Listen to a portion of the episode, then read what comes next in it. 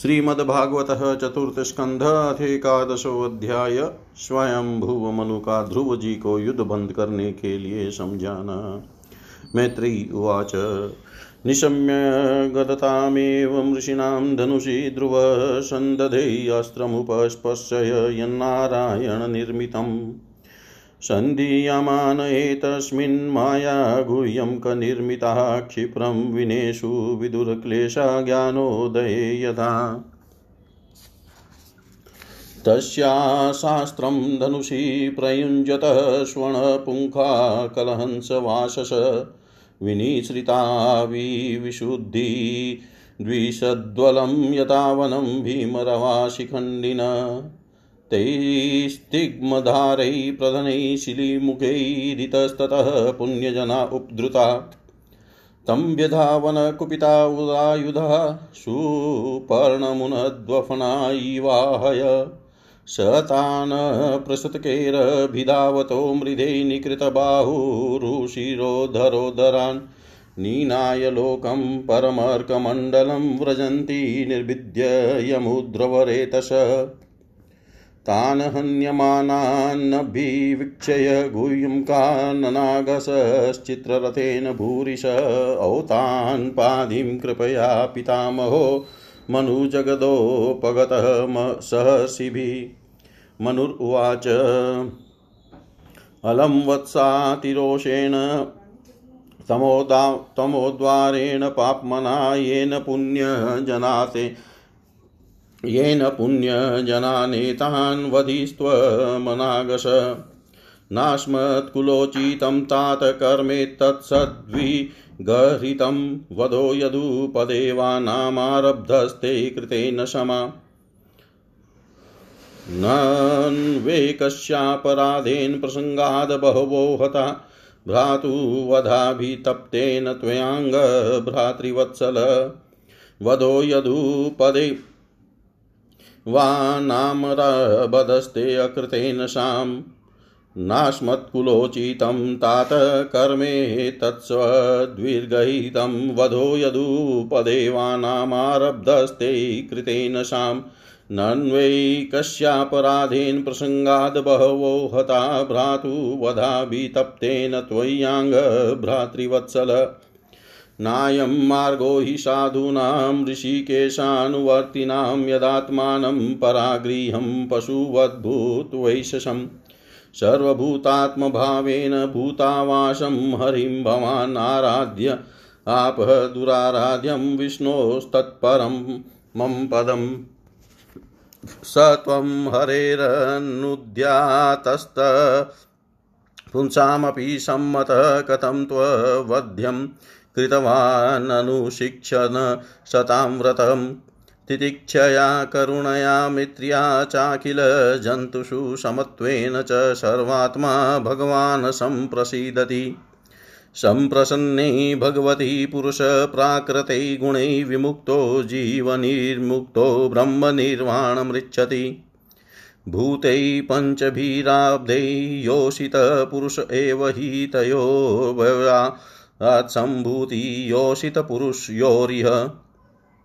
एवं प्रवर्तते सर्गः। स्थितिसंयमेव च गुणव्यतिकराद्राजन्। मायया परमात्मन। निमित्तमात्रं तत्राशीन्निर्गुणः पुरुषर्षभ व्यक्ताव्यक्तमिदं विश्वं यत्र ब्रह्मति लोहवत। स खल्विदं भगवान् कालशक्त्या गुणप्रवाहेण विभक्तवीर्यः करोत्यकर्तेव नियन्त्यन्तः चेष्टा विमुन खलु दुर्विभाव्या। सोऽनन्तोऽनन्त अन्तकरः कालो नादिरादिकृद्वय। जनं जनेन जनयन्मारयन्मृत्युनान्तकं न वै स्वपक्षोऽस्य विपक्ष एव वा, परस्य मृत्योर्विशतः समं प्रजः। तं धावमानमनुधावन्त्यनिशा यथारञ्जास्यनिलं भूतसङ्गः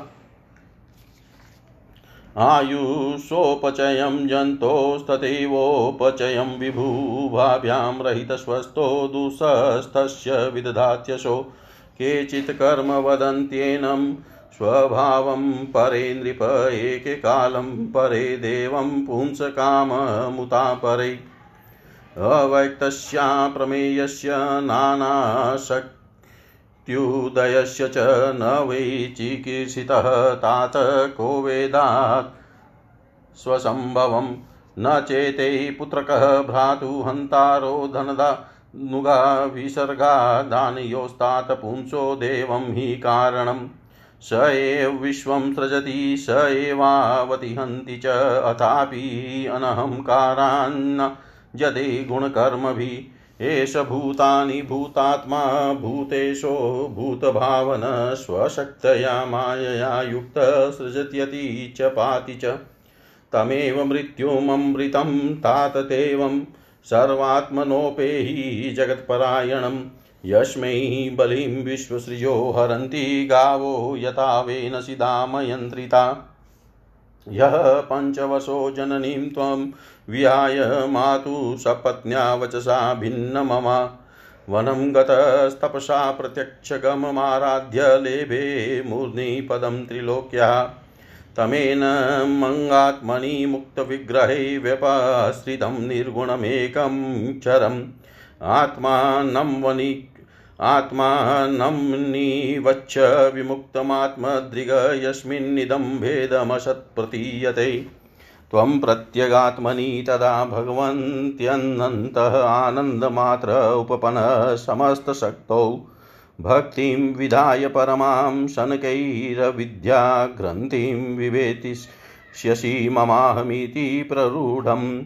संयच रोषं भद्रं ते प्रतिपं श्रेयसां परं श्रुतेन भूयसा राजन् गदेन यथा आमयम्। येनोपसृष्टात् पुरुषालोक उद्विजते वृषं न बुधस्तद्वशं गच्छेदीच्छन् भयमात्मनः हेलं गिरीशभ्रातु धनदस्य त्वया कृतम्।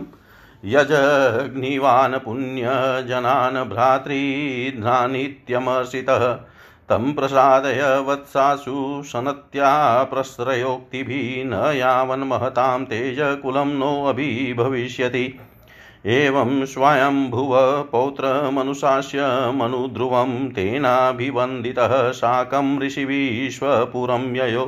तेनाभिवन्दितः साकं ऋषिभिश्वपुरं ययो।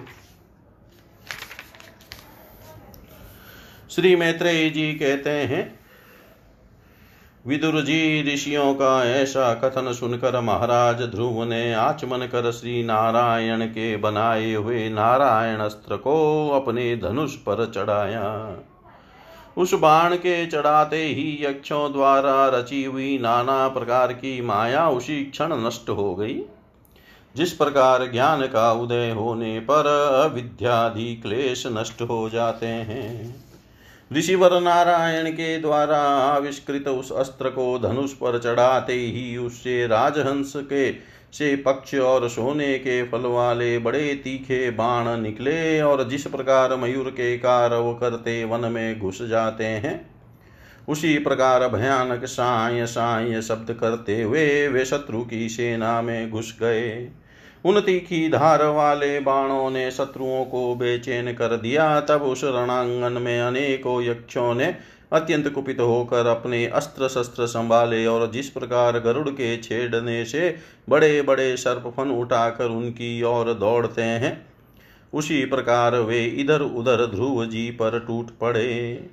उन्हें सामने आते देख ध्रुव जी ने अपने बाणों द्वारा उनकी भुजाएँ झांगे कंधे और उदर आदि अंग प्रत्यंगों को छिन्न भिन्न कर उन्हें उस सर्वश्रेष्ठ लोक सत्य लोक में भेज दिया, जिसमें उद्रव रेता मुनिगण सूर्य मंडल का भेदन करके जाते हैं।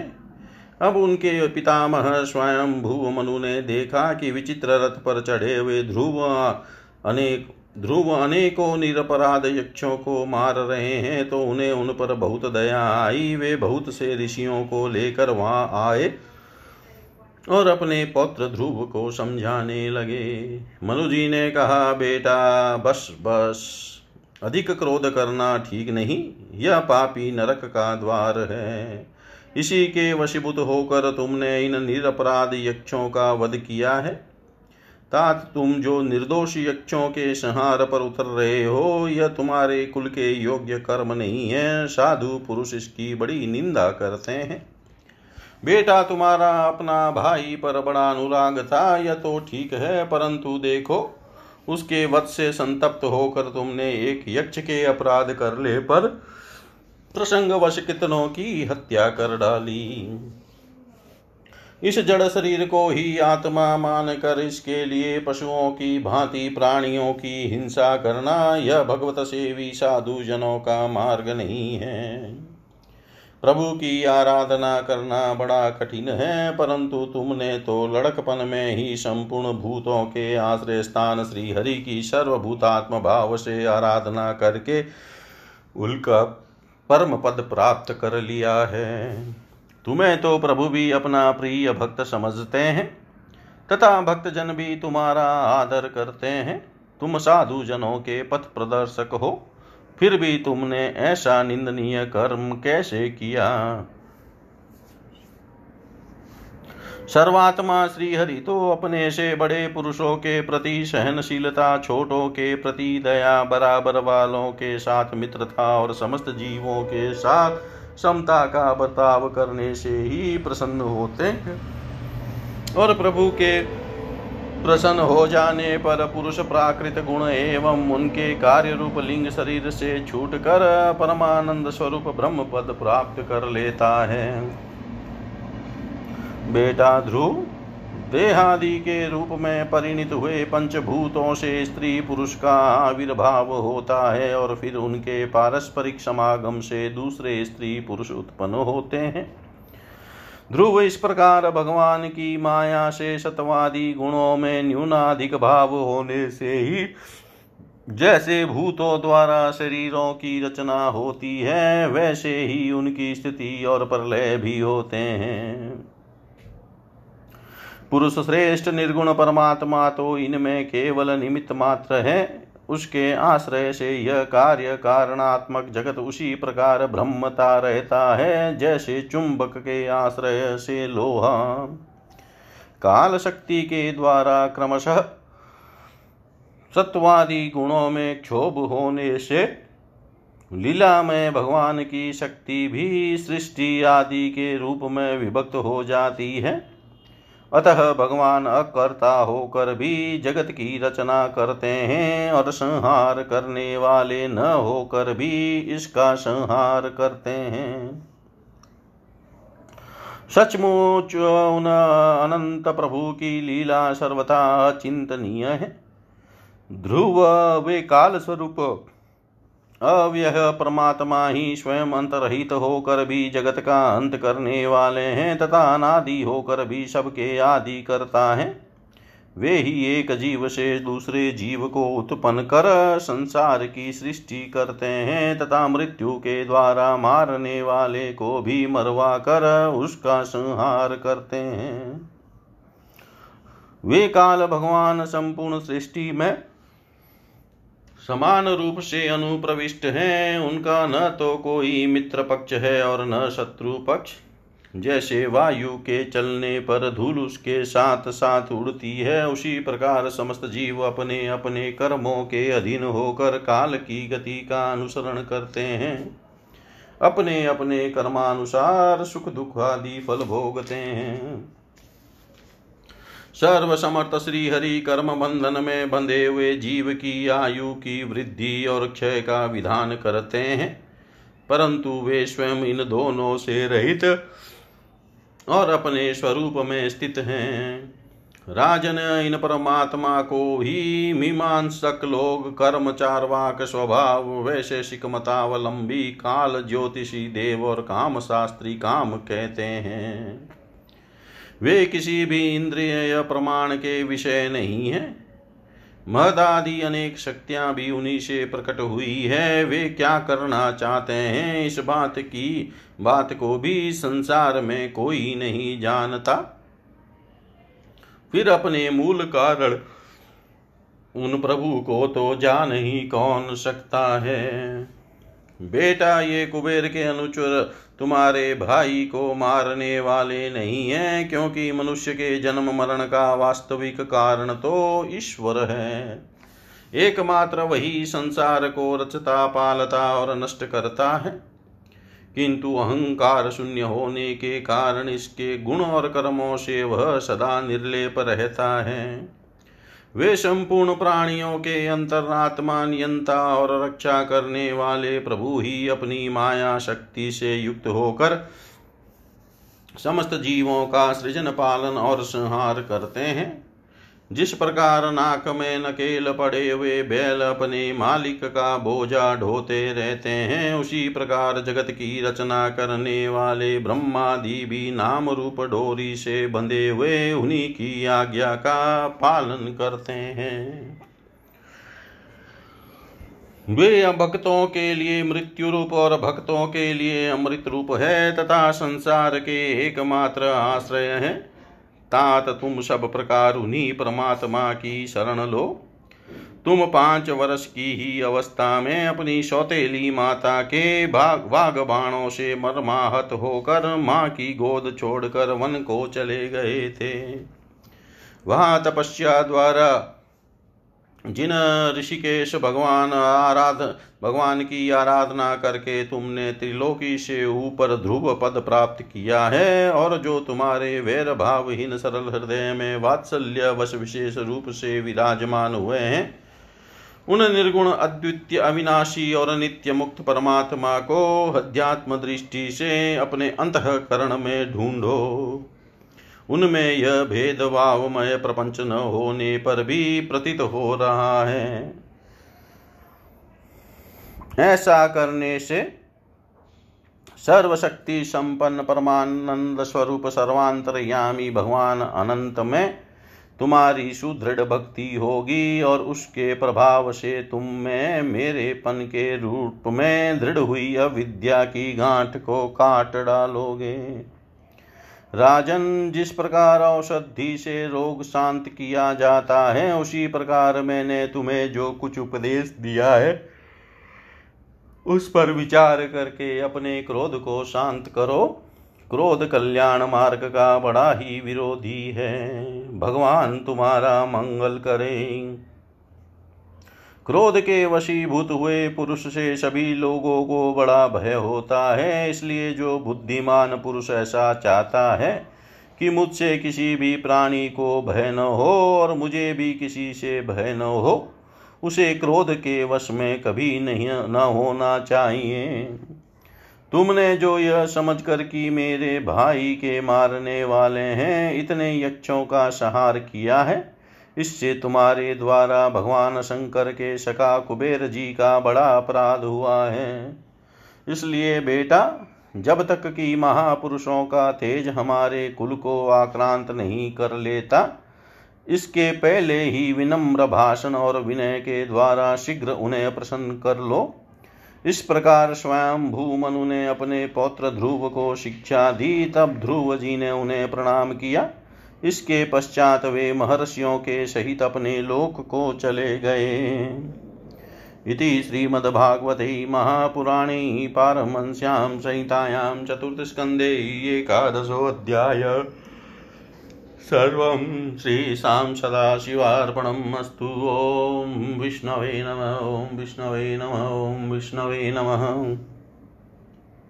श्रीमद्भागवत चतुर्थ स्कंध अथ द्वादशोऽध्याय ध्रुव जी को कुबेर का वरदान और विष्णु लोक की प्राप्ति। मैत्रेयी उवाच। ध्रुवं निवृत्तं प्रतिबुद्धय वेशसादपेत्तमन्युं भगवान् धनेश्वर। तत्रागतचारणयक्षकिन्नरैः संस्तूयमानोऽभ्यवदत् कृताञ्जलिं धनद उवाच। भो भौ क्षत्रियदायाद परितुष्टोऽस्मि ते अनघ। यस्त्वं पितामहादेशाद्वैरं दुस्त्यजमत्यज न भवान् वद्धिध्यक्षान् यक्षा भ्रातरं तव। काल एव हि भूतानां प्रभुरप्यभावयो। अहं त्वमित्यपाता धीरज्ञानात् पुरुषस्य हि स्वाप्नि वा भात्य तद्ध्यानाध्यया बन्धविपर्ययो। तदगच ध्रुव भद्रं ते भगवन्त्मधोक्षजम्, सर्वभूतात्मभावेन सर्वभूतात्मविग्रहम्। भजस्व भजनीयाङ्ग्रयीमभवाय भवच्छिदं युक्तं विरहितं शक्त्या गुणमय्यात्ममायया। वृणीः कामं नृपः यन्मनोगतं मतस्त्वमोतान् पदै विशङ्कितः वरं वराहोऽम्बुजा नाभपादयोरनन्तरं त्वां वयमङ्गशुश्रुरम् त्रय्युवाच स राजराजेन वराय चोदितो ध्रुवो महाभागवतो महामतिहरोष वव्रे अचलितां स्मृतिं यया तरत्ययत्नेन दुरत्ययं तमः। तस्य प्रीतेन मनसा तां दत्त्वेडळि इवडस्ततः पश्यतोऽन्तदधीशोऽपि स्वपुरं प्रत्यपद्यत।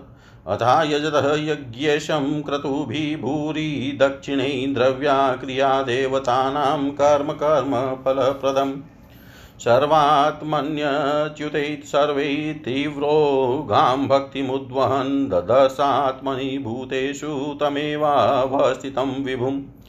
तमेवं शीलसम्पन्नं रमणीयं दिनवत्सलं गोप्तारं धर्मसेतूनां मेनिरे पितरं प्रजा। षट्त्रिशद्वर्षशास्त्रं शशासक्षितिमण्डलं भोगे पुण्यक्षयं कुर्वन्नभोगैर्शुभक्षयम् एवं बहुशवं कालं महात्मा विचलेन्द्रियः तीवर्गोपैकं नीत्वा पुत्रायादान्द्रिपाशनं। मन्यमान इदं विश्वं मायारचितमात्मनि अविद्या रचितस्वप्नगन्धर्वनगरोपमम् आत्मस्त्रयपत्यसुहृदो बलमद्रष्कोष्मन्तपुरः परिविहारभुवश्च रम्यः भूमण्डलं जलधिमेखलमाकलय्यः कालोपसृष्टमिति स प्रयो विशालाम् तस्यां विशुद्धकरणशिवाविगायं बदद्वासनं जितमरुन्मनसाहताक्षः स्थूले ददार भगवत्प्रतिरूप एतदध्यायस्तदवहितो वसृजत्समाधो। भक्तिं हरो भगवती प्रभञ्जस्रमानन्दबाष्पकलया मूर्ध्यमानः विक्लीद्यमान हृदयपुलकाचिताङ्गो नात्मा नमस्मरद साविति मुक्तलिङ्गः स ददश विमानाग्रह्यं नवशोऽवतरद ध्रुवविभ्राज यदस दिशो राकापतिमिवोदितम् तत्रानुदेव प्रवरो चतुर्भुजो श्यामो किशोरावरुणाम्बुजे क्षणो स्थितावष्टभ्य गदां सुवाससौ किरीटे हाराङ्गद चारुकुण्डलो विज्ञाय तावुत्तमगाय किङ्गरा वभ्युतितः साध्व स विस्मृतः क्रमः। न नाम नामानि गृणन् मधुद्विषः पाशत्प्रधाना विदिशताञ्जलि तं कृष्णपादाभिनिविष्टचेतसं बद्धाञ्जलि प्रस्रयनं मकन्धरं सुनन्दनन्दावुपसृत्य सस्मितं प्रत्युचतु पुष्करनाभसमत्तौ सुनन्दन्दावुचतु भो भो राजन् सुभद्रं ते वाचं नोऽवहितः शृणु यः पञ्चवशस्तपसा भवान् देवं मतितृप्तः तस्याखिल जगद्धातुरावां देवस्य साङ्गिण पाशदावीयसम्प्राप्तो नेतुं त्वां भगवत्पदम्। सुदुर्जयं विष्णुपदं जितं त्वया यत्सूरयो प्राप्य विचक्षते परम् आतिष्ठ तच्चन्द्रदिवाकरादयो ग्रहक्षतारा पर्यन्ति दक्षिणम्। अनाश्रितं ते पितृभिरन्यैरप्यङ्गं कहिचित् आतिष्ठ जगतां वन्द्यं तद्विष्णो परमं पदम्। एतद्विमानप्रवरमुत्तं श्लोकमौलिना उपस्थापितमायुष्मनधीरोढुं त्वमर्षि। मैत्रेय्युवाच निशम्य वैकुण्ठनियोज्य मुख्ययो मधुच्युतः वाच। मुरुक्रमप्रिय कृताभिषेककृतनित्यमङ्गलो मुनिन प्रणम्याशिषमभ्यवादयत् परित्याभ्यचर्यधिष्णया गृहं पाशदावभिवन्द्य च ईश्येष तदधिष्ठातुं बिभ्रद्रूपं हिरण्मयम्।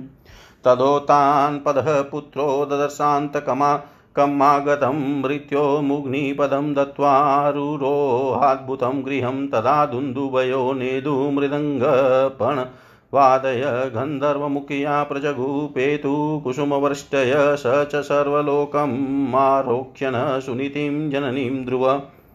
अनवस्मरदगं हित्वा दीनां याशे त्रिविष्टपम् इतीव शीतं तस्य वर्षाय सुरोत्तमो।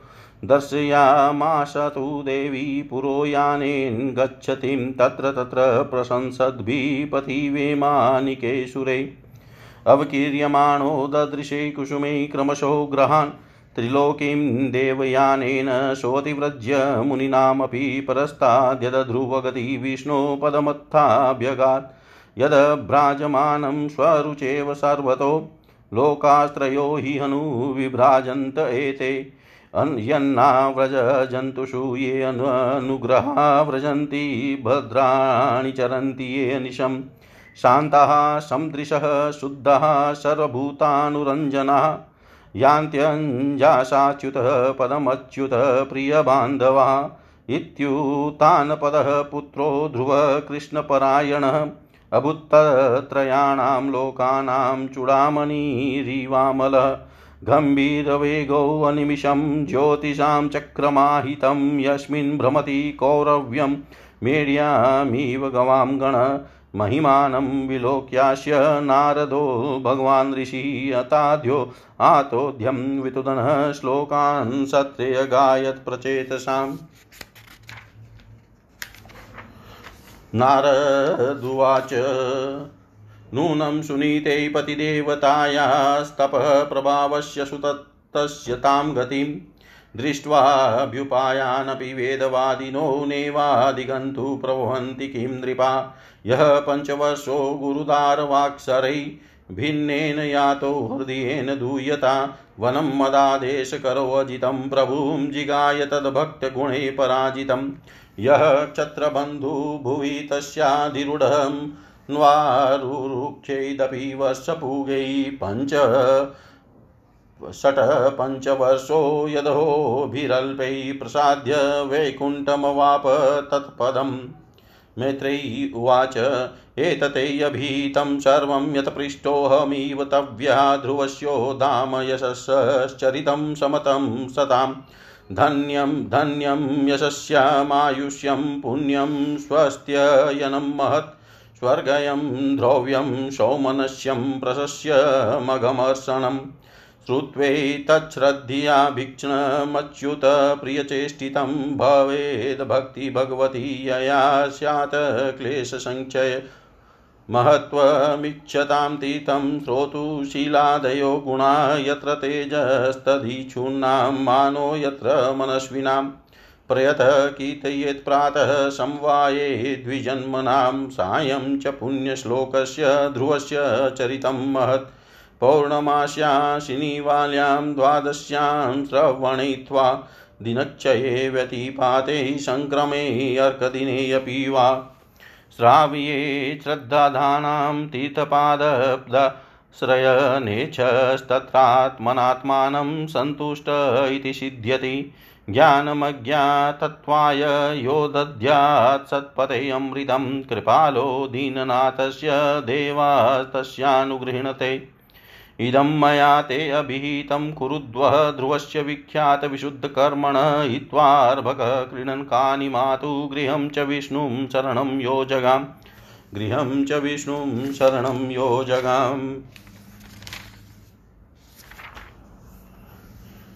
श्री मैत्रेय जी कहते हैं, विदुर जी, ध्रुव का क्रोध शांत हो गया और वे यक्षों के वध से निवृत्त हो गए। यह जानकर भगवान कुबेर वहाँ आए। उस समय यक्ष चारण और किन्नर लोग उनकी स्तुति कर रहे थे। उन्हें देखते ही ध्रुव जी हाथ जोड़कर खड़े हो गए। तब कुबेर ने कहा, श्री कुबेर जी बोले, शुद्ध हृदय क्षत्रिय कुमार, तुमने अपने दादा के उपदेश से ऐसा दुस्त्यज्य वैर त्याग दिया। इससे मैं तुम पर बहुत प्रसन्न हूँ। वास्तव में तुम न तुमने यक्षों को मारा है और न यक्षों ने तुम्हारे भाई को। समस्त जीवों की उत्पत्ति और विनाश का कारण तो एकमात्र काल ही है।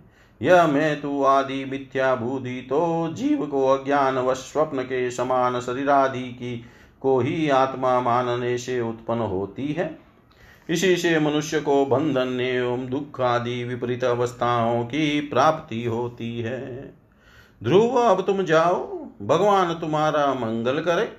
तुम संसार पाश से मुक्त होने के लिए सब जीवों में समदृष्टि रखकर सर्वभूतात्मा भगवान श्री हरि का भजन करो।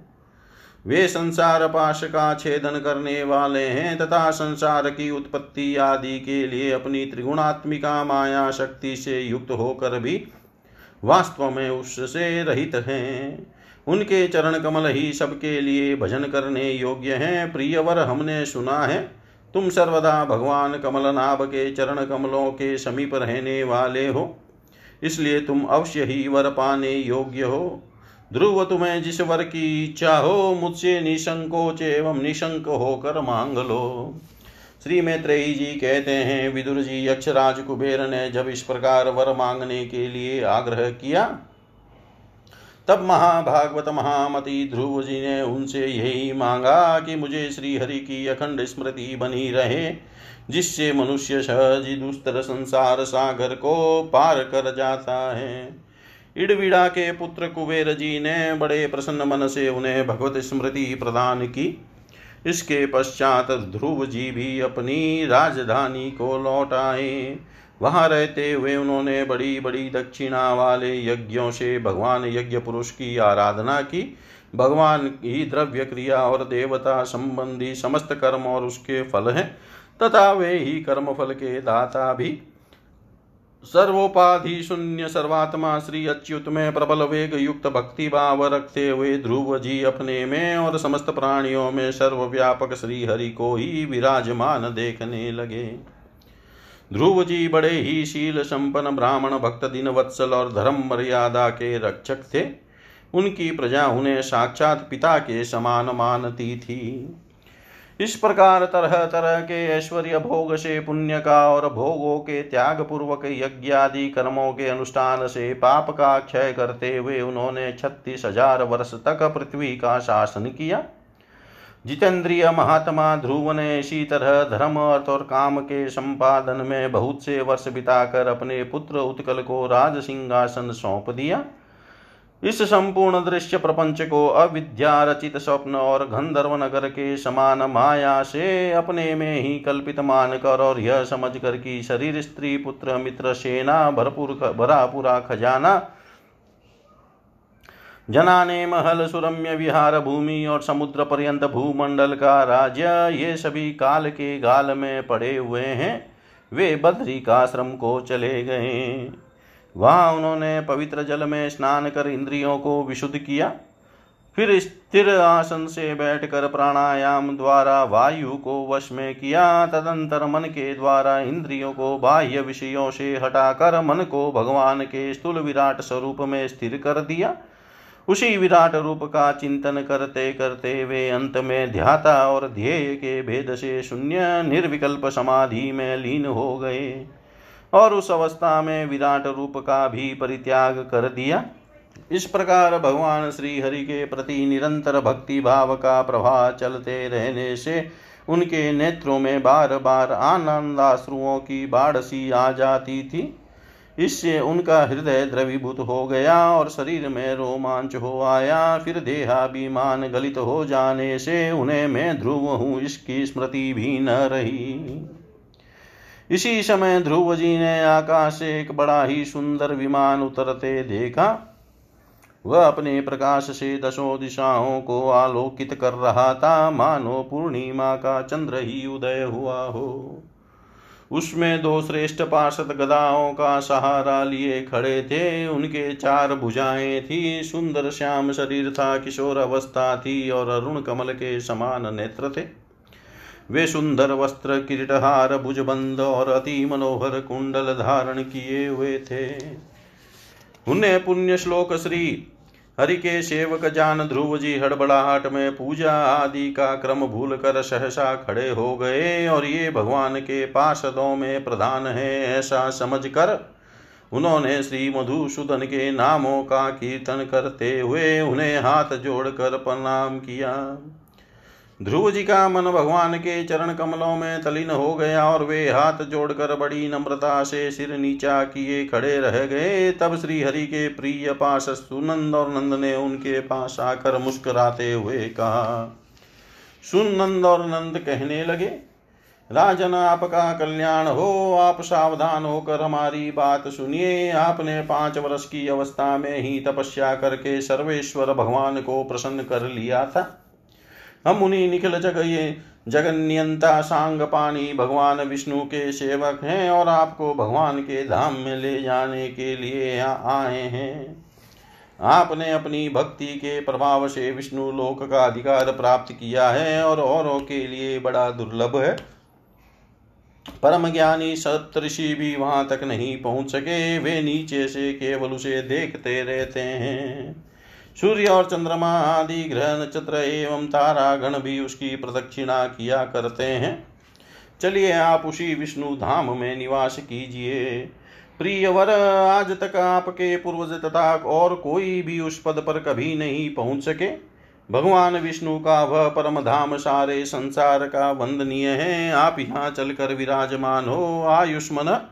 यह श्रेष्ठ विमान पुण्य श्लोक शिकामणि श्री हरि ने आपके लिए ही भेजा है। आप इस पर चढ़ने योग्य हैं। श्री मैत्रेयी जी कहते हैं, भगवान के प्रमुख पार्षदों के ये अमृतमय वचन सुनकर परम भागवत ध्रुव जी ने स्नान किया। फिर संध्या वंदन आदि नित्य कर्म से निवृत्त हो मांगलिक अलंकार आदि धारण किए। बद्रिकाश्रम में रहने वाले मुनियों को प्रणाम करके उनका आशीर्वाद लिया। इसके बाद उस श्रेष्ठ विमान की पूजा और प्रदक्षिणा की और पार्षदों को प्रणाम कर स्वर्ण के समान कांतिमान दिव्य रूप धारण कर उस पर चढ़ने को तैयार हुए। इतने में ही ध्रुव जी ने देखा कि काल मूर्तिमान होकर उनके सामने खड़ा है। तब वे मृत्यु के सिर पर पैर रखकर उस समय अद्भुत विमान पर चढ़ गए। उस समय आकाश में दुंदु भी मृदंग और ढोल आदि बाजे बजने लगे, श्रेष्ठ गंधर्व गान करने लगे और फूलों की वर्षा होने लगी। विमान पर बैठकर ध्रुव जी ज्यों ही भगवान के धाम को जाने के लिए तैयार हुए, त्यों ही उन्हें अपनी माता सुनीति का स्मरण हो आया। वे सोचने लगे, क्या मैं बेचारी माता को छोड़कर अकेला ही दुर्लभ वैकुंठ धाम को जाऊँगा? नंद और सुनंद ने ध्रुव के हृदय की बात जानकर उन्हें दिखलाया कि देवी सुनीति आगे आगे दूसरे विमान पर जा रही है। उन्होंने क्रमशः सूर्य आदि सभी ग्रह देखे। मार्ग में जहाँ तहाँ विमानों पर बैठे हुए देवता उनकी प्रशंसा करते हुए फूलों की वर्षा करते जाते थे। उस दिव्य विमान पर बैठकर ध्रुव जी त्रिलोकी को पार कर सप्तषि मंडल से भी ऊपर भगवान विष्णु के नित्य धाम में पहुँचे।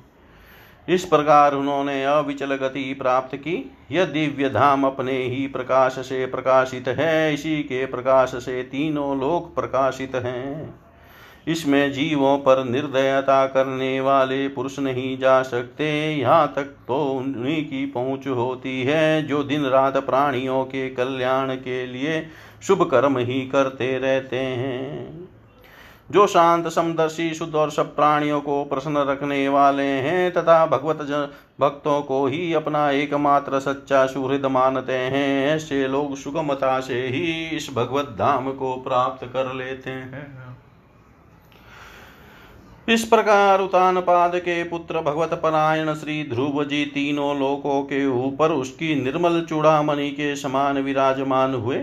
कुरुनंदन जिस प्रकार दाएँ चलना चलाने का समय खंबे के चारों ओर बैल घूमते हैं, उसी प्रकार यह गंभीर वेग वाला ज्योतिष चक्र उस अविनाशी लोक के आश्रय ही निरंतर घूमता रहता है। उसकी महिमा देख कर देवऋषि नारद ने प्रचेताओं की यज्ञशाला में वीणा बजाकर ये तीन श्लोक गाए थे। नारद जी ने कहा था इसमें संदेह नहीं, पति परायणा सुनीति के पुत्र ध्रुव ने तपस्या द्वारा अद्भुत शक्ति संचित करके जो गति पाई है, उसे भागवत धर्मों की आलोचना करके वेदवादी मुनिगण भी नहीं पा सकते। फिर राजाओं की तो बात ही क्या है?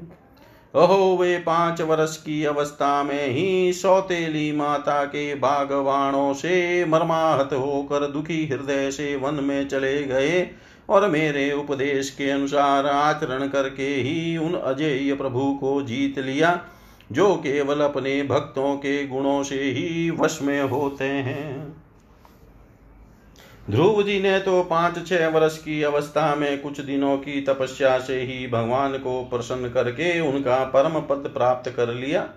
किंतु उनके अधिकृत किए हुए इस पद को भूमंडल में कोई दूसरा क्षत्रिय क्या वर्षों तक तपस्या करके भी पा सकता है?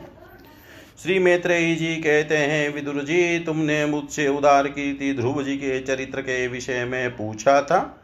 सो मैंने तुम्हें वह पूरा का पूरा सुना दिया। साधु जन इस चरित्र की बड़ी प्रशंसा करते हैं। यह धन, यश और आयु की वृद्धि करने वाला परम पवित्र और अत्यंत मंगलमय है।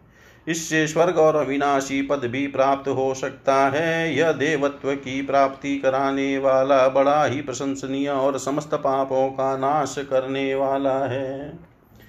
भगवत भक्त ध्रुव के इस पवित्र चरित्र को जो श्रद्धा पूर्वक बार बार सुनते हैं, उन्हें भगवान की भक्ति प्राप्त होती है, जिससे उनके सभी दुखों का नाश हो जाता है। इसे श्रवण करने वाले को शीलादि गुणों की प्राप्ति होती है, जो महत्व चाहते हैं, उन्हें महत्व की प्राप्ति करा, कराने वाला स्थान मिलता है। जो तेज चाहते हैं, उन्हें तेज प्राप्त होता है और मनुष्यों का मान बढ़ता है। पवित्र कीर्ति ध्रुव जी के इस महान चरित्र का प्रातः और सायंकाल ब्राह्मण आदि द्विजातियों के समाज में एकाग्रचित से कीर्तन करना चाहिए। भगवान के परम पवित्र चरणों की शरण में रहने वाला जो पुरुष से निष्काम भाव से पूर्णिमा, अमावस्या, द्वादशी श्रवण नक्षत्र तिथि क्षय संक्रांति अथवा रविवार के दिन श्रद्धालु पुरुषों को सुनाता है। वह स्वयं अपनी आत्मा में ही संतुष्ट रहने लगता है और सिद्ध हो जाता है। यह साक्षात भगवत विषय अमृतमय ज्ञान है, जो लोग भगवान मार्ग के मर्म से अनभिज्ञ हैं। उन्हें जो कोई से प्रदान करता है, उस दिन वत्सल कृपालु पुरुष पर देवता अनुग्रह करते हैं। ध्रुव जी के कर्म सर्वत्र प्रसिद्ध और परम परम पवित्र हैं। वे अपनी बाल्यवस्था में ही माता के घर और खिलौनों का मोह छोड़कर श्री विष्णु भगवान की शरण में चले गए थे। कुरुनंदन उनका यह पवित्र चरित्र मैंने तुम्हें सुना दिया। इति श्रीमद्भागवते महापुराणे पारमहंस्यां सहितायां चतुर्थस्कन्धे ध्रुवचरितं नाम द्वादशोऽध्याय। सर्वं श्रीशां सदाशिवार्पणम् ॐ विष्णवे नमः ॐ विष्णवे नमः ॐ विष्णवे नमः।